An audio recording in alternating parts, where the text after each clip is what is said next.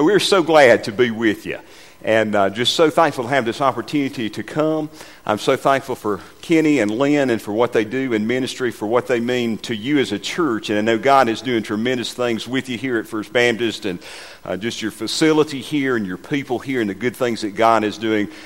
Kenny, we, we thank God for you. And I, I've known Kenny for a long time.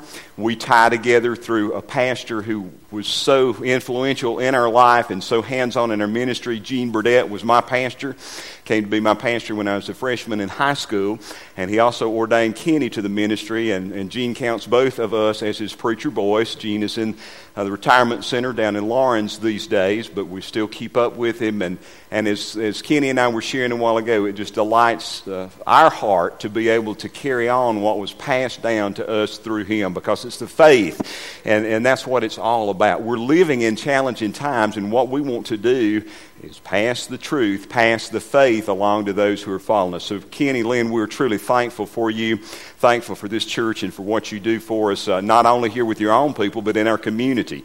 The Good News Club is a great blessing.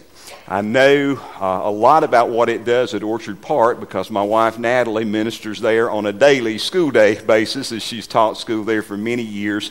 And we know that so many good things come out. And just as you said, Brother Mark, so many kids, this is the only witness for Christ that they get. Their parents are glad for them to come there and for them to have this witness. And we're truly thankful for, for your church and for what it does in a hands on ministry at Orchard Park. Know, we've got a great ministry that Westminster Baptist does over at Westminster Elementary and uh, throughout the other schools in our county. This is a wonderful thing, and we thank the Lord for it. I uh, want to say that we are thankful for uh, the Lord just, just bringing us together. You know, I think that good Christian unity, and we can't compromise our faith, but we're different in, in a lot of ways. But when we come together on the truth of, of God's Word, that's a wonderful thing to do. So I'm glad that uh, this revival is accomplishing that. We've been praying specifically for uh, your revival in March, that God would do good things in each of the meetings. And as, as you come up to, to next week, we'll continue to pray that God will just do wonderful things. I'm thankful for Old Liberty. God, uh, I, I, I, don't have time to tell you this story. So you, you, see me sometime, and I'll tell you the story of, of how I, I, came to Old Liberty. It's just that, that God brought me there. And these people have been a tremendous blessing to me. I started out praying for the church, and God led me to Old Liberty about nine years ago. Natalie and I and our children went out, and uh, we have been blessed in so many tremendous ways. And I can't tell you, we serve a big God, and a big God works in little places in big ways sometimes that are just tremendous, and we give Him all the glory for that. But, uh, you know, the choir, they don't let me sing with them too much. They, will let me do narration on, on some of the specials that they do, so I get to do the narration, but it's kind of like that song, Please Let Me Sing in the Choir. If, uh, if you know that one. So I just don't have a voice for singing, but, but I do what I can we truly appreciate uh, Chris uh, leading this choir. Malcolm has led this choir. And, and I know one of the confirmations that I got when I went out to Old Liberty that, that things were right, that I needed to be there, was the first Sunday that I, I walked out there and that choir came in and praised the Lord. And, and I said, you know, God truly is speaking and God truly is leading. And so we thank the Lord for what you do. Ashley, I want to thank you for uh, letting me know that you wanted to sing sing that part. And uh, I asked Ashley if she would do that because she sang that sang that in her Christmas special. And uh, I've been uh, blessed by that ever since Christmas. I, have been singing it. I love that uh, song, and I do love Jesus more than anything else. Uh, when I think about this church, I think about Westminster. And I was born and raised in Westminster lived about a decade away from Westminster because that's what the Lord told us to do, and we did. And then God graciously led us back, and we pastored over at Faith for about seven years before we went out to, uh, to Old Liberty nine years ago. And uh, I, when I think about this church, I, I, just have many good thoughts because it's a part of Westminster.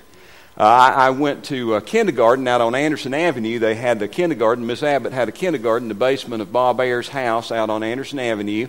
And I went to school there with maybe some of you, and you know that was a while back.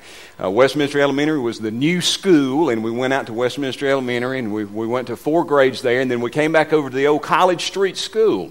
And we went there for fifth and sixth grade. And in the bicentennial year of this country, I walked across the stage to be promoted to junior high school, and then went over and graduated from Westminster High School in 1982.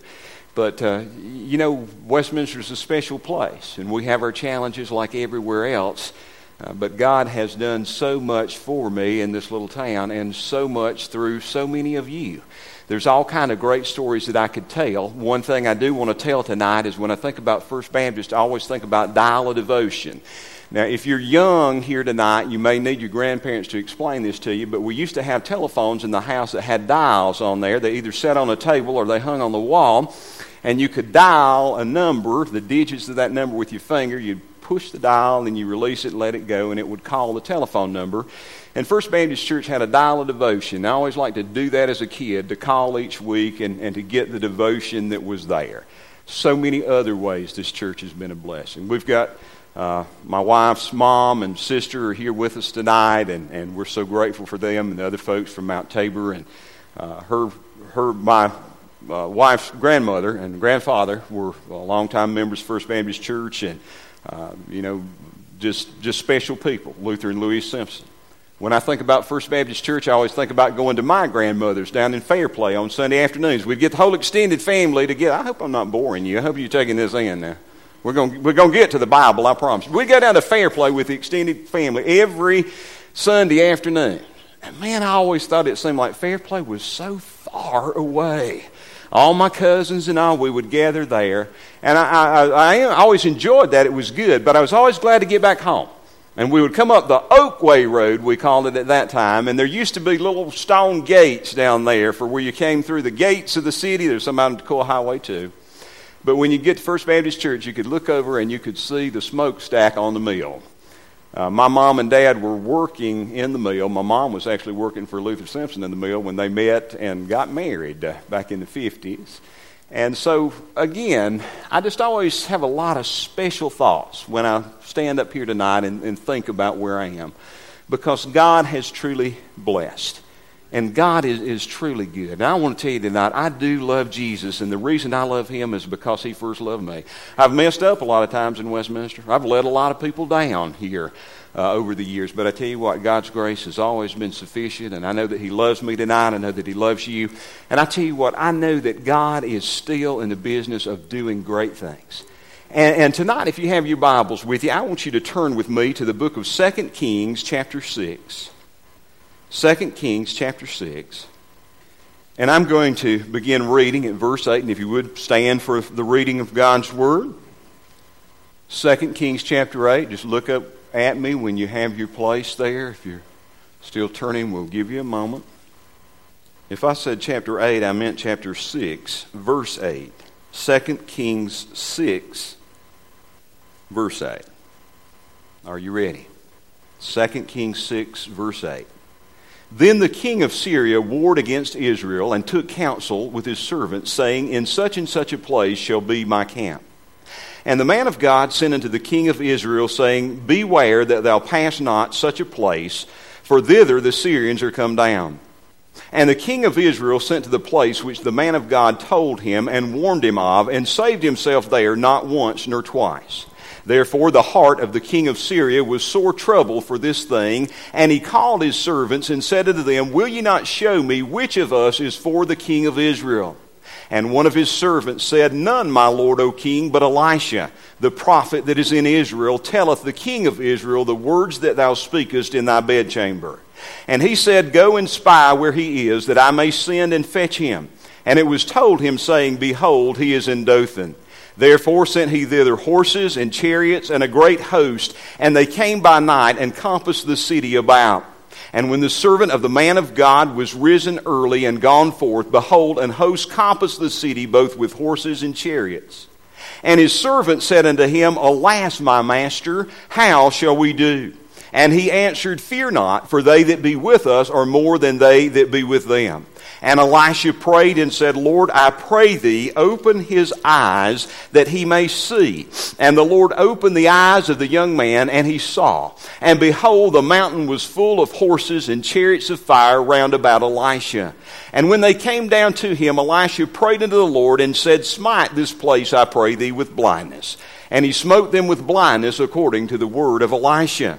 And Elisha said unto them, This is not the way, neither is this the city. Follow me, and I will bring you to the, to the man whom you seek. but he led them to Samaria. And it came to pass when they were coming to Samaria that Elisha said, Lord, open the eyes of these men that they may see. And the Lord opened their eyes, and they saw, and behold, they were in the midst of Samaria. And the king of Israel said unto Elisha when he saw them, My father, shall I smite them? Shall I smite them? And he answered, Thou shalt not smite them. Wouldest thou that wouldest thou Thou shalt not smite them. Wouldest thou smite those whom thou hast taken captive with thy sword and with thy bow? Set bread and water before them, that they may eat and drink, and go unto their master. And he prepared great provision for them. And when they had eaten and drunk, he sent them away, and they went to their master. So the bands of Syria came no more into the land of Israel. God bless the reading of his word. You may be seated. I want to ask you tonight, how is your vision? I believe tonight that the, the, the greatest need of this time is that we see things the way that God sees things. That's the greatest need of all times. That's going to prepare us for where we need to spend eternity. In the book of Proverbs, chapter 29 and verse 18, the scripture says, Where there is no vision, the people perish. But he that keepeth the law, happy is he. Your spiritual sight is how you perceive God. I want you to look around tonight. I mean, literally, look around you tonight. You can look around and you can see the beautiful walls of this building. You can see the stained glass. You can see this pews. Look around you. You might see your wife, your, your husband, or a friend that's with you, a, a significant person that, that's with you tonight. If you look around, you're going to take in with your eyes some things that you see. Isn't it good to see? Few years ago, I had, uh, my neighbor had given me a, a, little recipe that you could mix together and, and do a little bit of washing on vinyl siding. And it would bring all the junk off the vinyl siding. And, and boy, it worked really well. You just mix all these things together that would kind of cut that stuff off of there and, and bring the, the fresh look out on your vinyl siding. I uh, got up a ladder on the back side of the house and I was doing a little wash. And I didn't even think about putting anything over my eyes. But as I began to uh, spray off what I had sprayed on, a little bit of that just kind of splashed back and it hit me right here on the corner of my eye. Well, I came down off the ladder, I washed the eye, thought everything was all right. But what had hit the corner of my eye kind of left a little reminder, and that little reminder began to swell. And when I'd get up in the morning, I'd think, nah, I don't want to go to the doctor. I don't want to fool with this. But I thought, boy, my vision's kind of a little bit blurry there. Wound up going up to Dr. Coppola, and he looked at my eye and he said, Your eye's going to be all right. But he said, Don't you ever do that again. If you hurt your eye like that, you get help for it because you're putting your vision in danger if you don't get the treatment that you need. Folks, I want to tell you revival is God's treatment for our vision. I used to think that the most important thing was get people saved, get people saved, get people saved. But do you know what the Bible teaches us? The Bible teaches us that the most important thing is to get the hearts of God's people prepared. That's why when this Bible ends, it ends with letters to seven churches. It ends with a plea to God's people to get their hearts and their lives in order or to continue doing what they're supposed to be doing for God. Why? Because if we as God's people are where we need to be, then through us, God will impact those people that are in this world that are not where they need to be. When I was a little boy, growing up, when I was born, my folks went to church out at Chauga. And uh, Natalie and I were in the same cradle row. She denies this, but I remember her being in uh, that, that same cradle row with me. But my dad carried mail for a lot of years in Westminster, and uh, he had a, a, substitute on his, his mail route, Vernon Landreth Jr. And uh, Preacher Landreth, his father was a pastor, and he also was a pastor, and he was pastoring over at Toxaway. And he got Dad to, to, to come over to, to Toxaway. One of the other things that uh, Preacher Landreth did was he worked part time for Santa Funeral Home. It's good to see Brian and his family with us here tonight. But uh, he, he, did, uh, he did that, and he did some other things. But anyway, he got Dad to, to bring our family over there to Toxaway, and we went there. And there was a lady in that church that was blind. And it just always amazed me. She had a Braille Bible, and, and when the preacher would preach, she would lay her fingers down on the pages of that Bible, and, and her fingers would, would feel over that Braille so that she could read the scriptures as the preacher preached. Well, you know, there's a bunch of rowdy boys that were up there at uh, that church, and, and one Sunday night after church, when it was still daylight, kind of like it is now after church, uh, we, we went out there, and one of those boys in that group said, I bet you can't hit that mailbox with, with a rock. And somebody said, Well, I bet you can. And uh, about the time that that rock flew back and hit that mailbox, heard this voice that says, Which one of you boys threw that rock in that mailbox? And we turned around, and that blind lady was standing there. And I said to my brother, How did, how did she see us? And I remember he said, Well, when people are blind, when, when they don't have one sense, their other senses kind of sharpen up, like she can hear what's going on. You know, people who are physically blind, they know that they're blind. But, friend, I want to tell you something tonight. The tragedy is people who are spiritually blind, they don't know that they're blind. They don't know that they can't see. They don't know the beauty of God in this world that He made. They, they, they don't know the, the good things that are there. Tonight I'm, I'm preaching to two groups of people. I'm preaching to believers and unbelievers. This scripture is about believers and unbelievers, and it's about vision. The first thing I want to do is look at the blindness of the believer. Now, if I can give you just quickly a, just a, a little um, history lesson that has to do with the scripture that we're looking at tonight.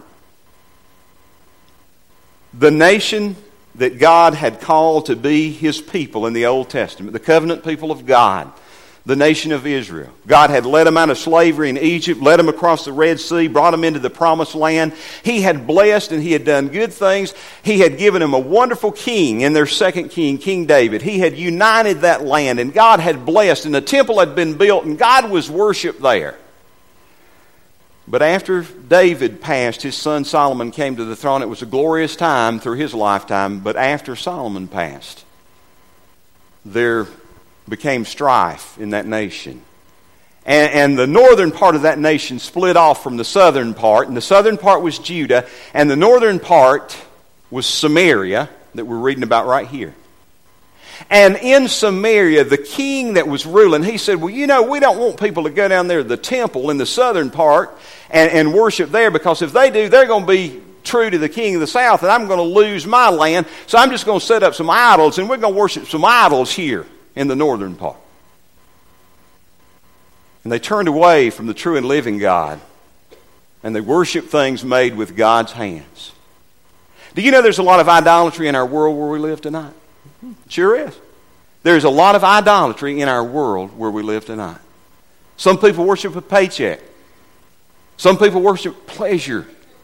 Some people worship education. Some people, that, you, you just name it, and there's a lot of other things that people are bowing down to and giving their lives to, and they're missing the main thing that you were made to know God and to enjoy Him forever. And there was a prophet that lived in this nation of Samaria. He lived up there in the bad place. He lived where things were bad. But you know what? God gave him a tremendous ministry. More miracles were done during the time of Elisha than any other person in the Old Testament. But he lived in a place that was a godless place. He lived in a place where the politicians had no respect for God. He lived in a place where other things besides the true and living God were worshiped. But God raised up this man named Elisha. And do you know what his name means? His name means God saves. And you know who he's a picture of? Yes. He's a picture of Jesus. You know why? Because I don't care where you turn in this Bible, you know what you've got? You've got Jesus. From Genesis to Revelation, you've got the one who can save. You've got his testimony to you. That's why there's nothing more important than this Bible. There's why there's nothing more important than being true to this Bible. It doesn't matter what the trends are in church life or anything else. The only thing that is going to last forever is what is done true to God's Word. We need to catch that vision as God's people tonight. Elisha had a servant. And the Bible says in verse 15 that this servant was doing his duty. You see, he was a saved man. He was out about the business of being with God's man. He was doing the things that he was supposed to be doing. The Bible says that this servant got up early. He started his day out right. Maybe he got up to have his prayer time. Maybe he got up to, uh, to be ready for that day and to be prepared. But when he got up, he looked around him, and just as we read there in the introduction, the king of Syria, who was mad at the king of Samaria, was so enraged at the fact that Elisha had been tipping off the king of Samaria as to, to where he was going to come to raid against him, that he sent out a legion of troops to take Elisha. So in the morning, when this servant got up, when he looked around him, he saw that they were surrounded. They were surrounded by the troops of Syria. They were surrounded by horses and chariots, the, the tanks of the ancient world. And this servant of the man of God was so startled that he cried out to his master and he said, Alas, my master, how shall we do? How are we ever going to get out of this mess? What are we going to do? Do saved people ever do that today? Do saved people ever worry about how are we going to make it? How are we going to, how are we going to raise our children in this godless world? Look at the mess in politics. Look at the mess in the schools. Look at all these things. What are we going to do? Well, this servant did the right thing. He cried out to the one whose name is God Saves. And he said to him, what shall we do? Now, the prophet had the answer.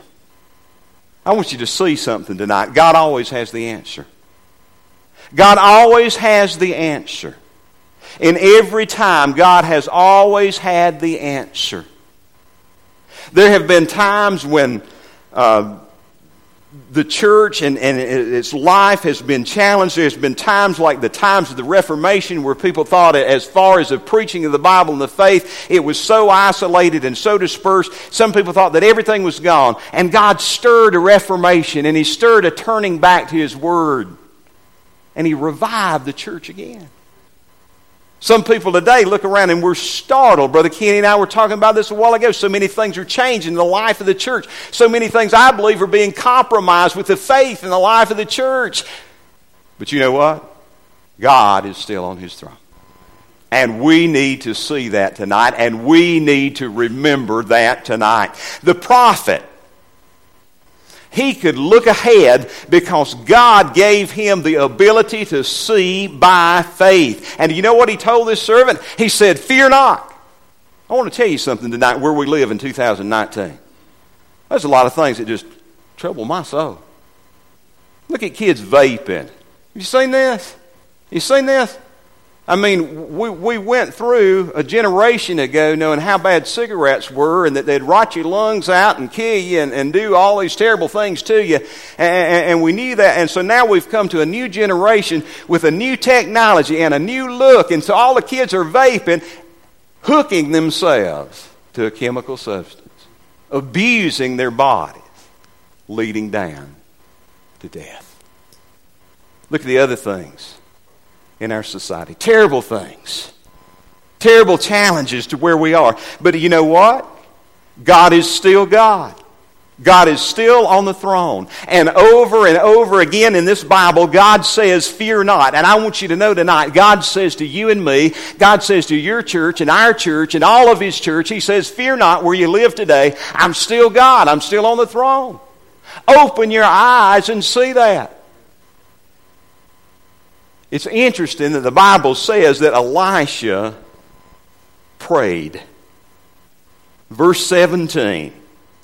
How many times we would have the vision that we need to have if we just got down on our knees and said, God, I'm surrounded. I don't know what the answer is. I've got all these problems. And I don't know where to go but to you.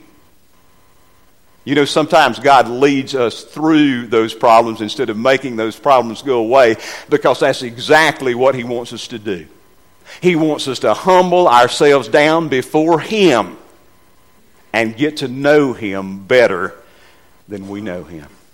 He wants us to be more like Him. Elisha humbled himself down before God and he prayed.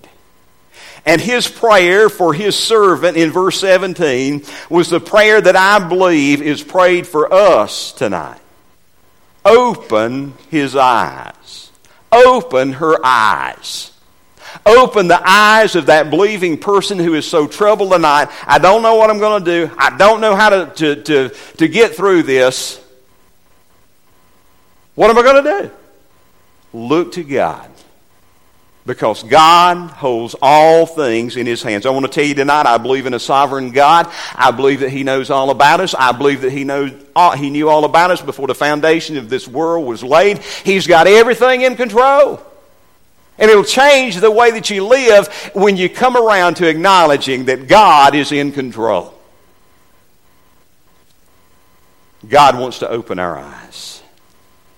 Open his eyes, Elisha prayed that he may see. And the Bible says that God opened his eyes. You know what he saw when he opened his eyes? The Bible says in verse 17, the last part, he saw. And behold, the mountain was full of horses and chariots of fire round about Elisha. Elisha said to this servant, he said, Those that are with us are more than those that are with them. And you know what? They didn't show up when Elisha prayed. That host of heaven had been there all the time. They're invisible. You couldn't see them until God gave him, gave that servant the eyes to see. Our God is in control.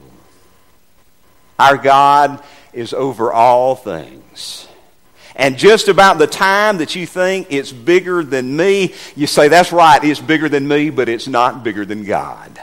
Because what is over my head is under his feet. And that's what God wants us to remember as His church tonight. That's what God wants you to remember as a saved person tonight. That He is in control. That He can deliver you from the situation that you are in.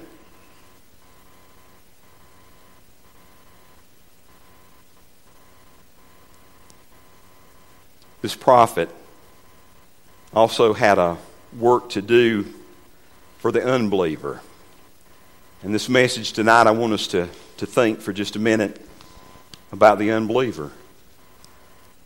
The Bible says that in verse 18, Elisha prayed unto the Lord, and he said, Smite the people, talking about these enemy troops. Smite the people, I pray thee, with blindness. We might read that and get a little bit carnal thinking about it and think, well, he, he's, he's saying, get them, God, make them blind, give us the victory. But I want you to understand, God had good intentions, even for his enemies, when he laid this blindness upon them. They were struck with some type of, of blindness so that Elisha is actually going to get up in front of them and, and say, Come this way. And, and they, they, still had, they still had the ability to follow him. And he said, Come this way. and I'll take you to the one that you're seeking.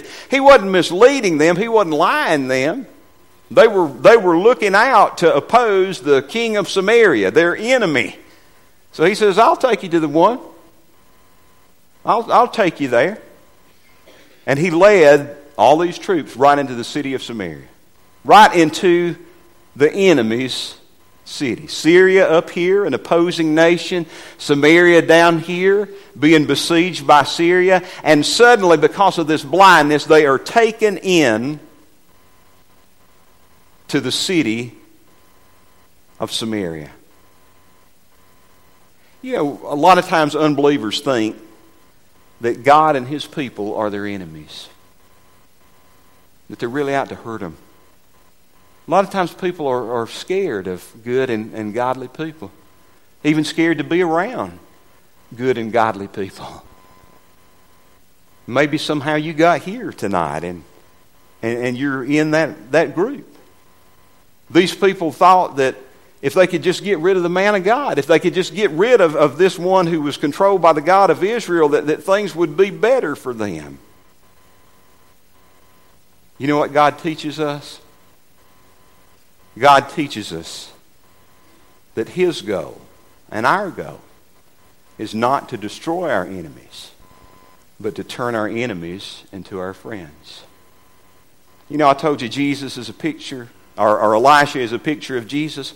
What did Jesus say about our enemies? Love your enemies. Boy, you talk about a teaching that'll absolutely go against everything that we are in our old human flesh. Man, we don't want to think about loving our enemies. Do good to them who do evil to you. If somebody smites you on one side, let them have the other side. Wait a minute. I want to tell you what God is an exceedingly loving God. And when it comes to his enemies, he, he loves them when Elisha led these people in there, the old king of Samaria, he was ungodly too. So he says, You want me to strike them down? You want me to eliminate them? And he says, No, you don't do that. You don't do that to prisoners of war. You're going to feed them and you're going to send them home.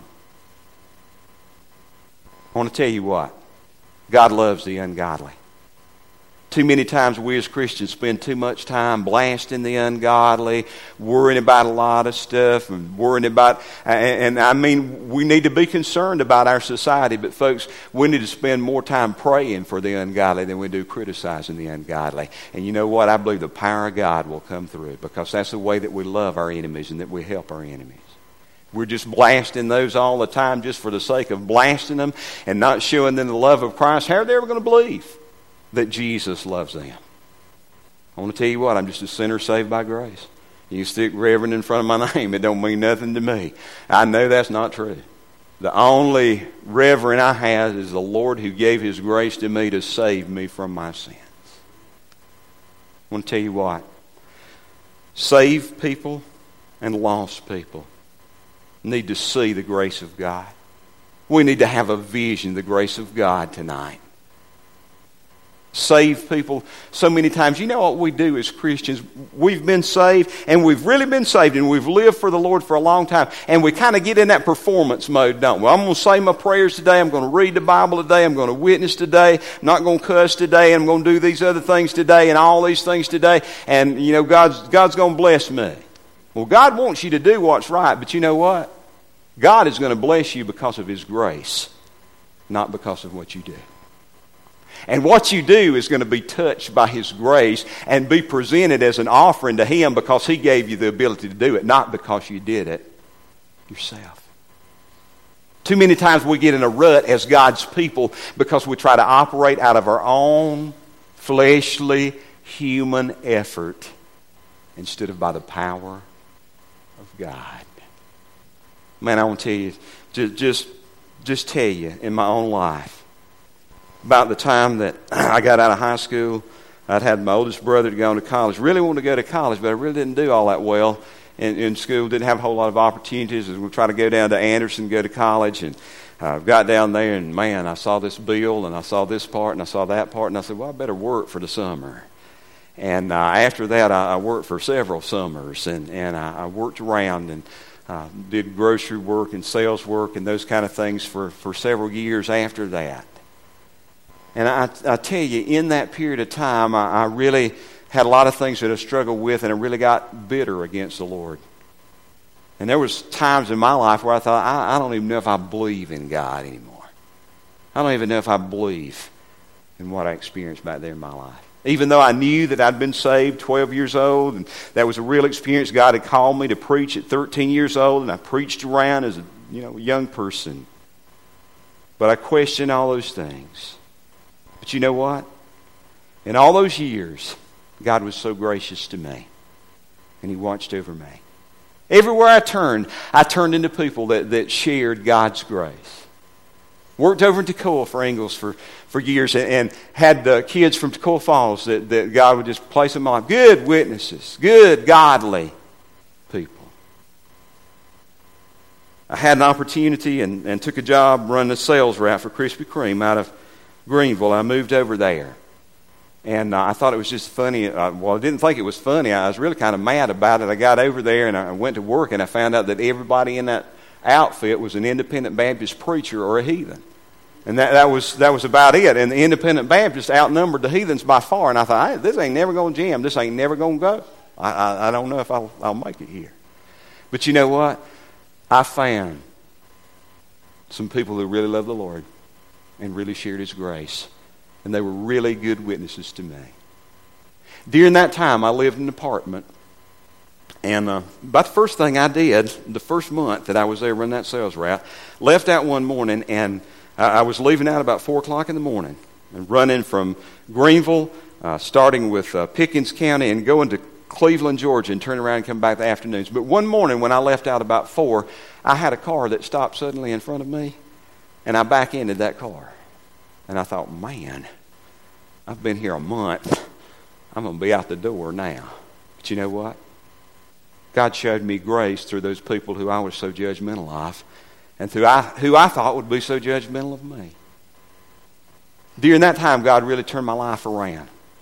I repented of my sins. Gene was still my pastor, and man, you talk about somebody just welcomed me back in and open arms, and the church out at Corinth, just, just wonderful people that just came by and supported me. I got so excited about the things of God. I, I, had the opportunity to preach again. And man, if I'd been Gene, I'd have said, Won't you go on about a five year break and then I'll see, I'll see if you can preach again. But he didn't. He put me right back at it. He started me telling the grace of God. I got so excited that I would come over here and I'd, I'd visit the folks and, and, go to church. And, and sometimes I'd, I'd, just stay for the Sunday night service and I'd, I'd get up early and go pick the truck up on Monday morning. And you know, one time when I did that, my neighbor in the apartment where I live fell asleep with a cigarette in his hand. And he died in that fire. Burnt his apartment completely out. And my next door, it took the roof off. I've thought a lot of times, how did God work through all the people that he worked through to spare me from what could have been? I don't know how. All I know is that God is a gracious God and that he wants you to see that tonight. If you're His child tonight, He, he wants you to see that He has good things for you because of His grace. He loves you just because He loves you. If you're here tonight and you're not saved, you don't know that things are, are right between you and God, I want you to know tonight that He loves you. He loved you so much that He sent Jesus down here to save you.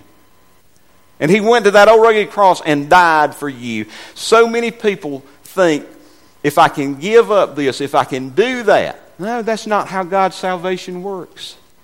It's God's gift. This is interesting. Do you know what Muslims believe about the cross? They believe that Jesus was a prophet, but not that he was God. He was one of a number of prophets. And when they look at the life of Jesus, they say, well, there's just no way that God would have forsaken his prophet and let him die on an old rugged cross. So what they say is that when it came down to time for the one to die, that they switched Judas Iscariot and nailed him to a cross. And Jesus was delivered. You know what this Bible says? This Bible says, he hath made him to be sin for us who knew no sin, that we might be made the righteousness of God in him. This Bible says a Roman cohort took and nailed him to a cross, and he shed his lifeblood so that we might see that God loves us. He did for us what we could never do. In that moment of time, the Bible says that the Son of God said, My God, my God, why have you forsaken me? Because at that moment, He atoned for our sins with His own life's blood that we might go free. Nobody else did it, nobody else could have done it. But He who saves, Jesus Christ. And tonight I want you to see Him clearly. I want you to love Him more than you've ever loved Him before. I want you to know Him if you don't know Him. God says that those who are without Him are blind in their sin. God also says that those who are without Him are dead in their trespasses and sin. But I'll tell you what, I know one who can raise the dead. And He can do that right here tonight. Just a moment, I'm going to turn the service back over to Kenny, and he's going to close with an invitation. But this is my plea to you tonight. Ask God to give you eyes to see. I don't care if you're saved or not. We all can see things clearer and better. We all can believe and be closer than we are. And for goodness sakes, if you don't know Him tonight, come to the one who is all goodness and know Him. Let's pray together. Father, I thank you for your word. I thank you that it stands holy and true. I thank you for Jesus Christ, your Son, who you sent to save us. Lord, I want to see you clearer than I've ever seen you. And I want others to also. Lord, our time is short. These years are flying by. I pray that you'd revive our hearts as your children. And if there be anyone here tonight that has a need, whether that's a need to, to see you as your child clear and full, or to know you for the first time, that they would have eyes to see and a heart to believe. In Jesus' name, amen.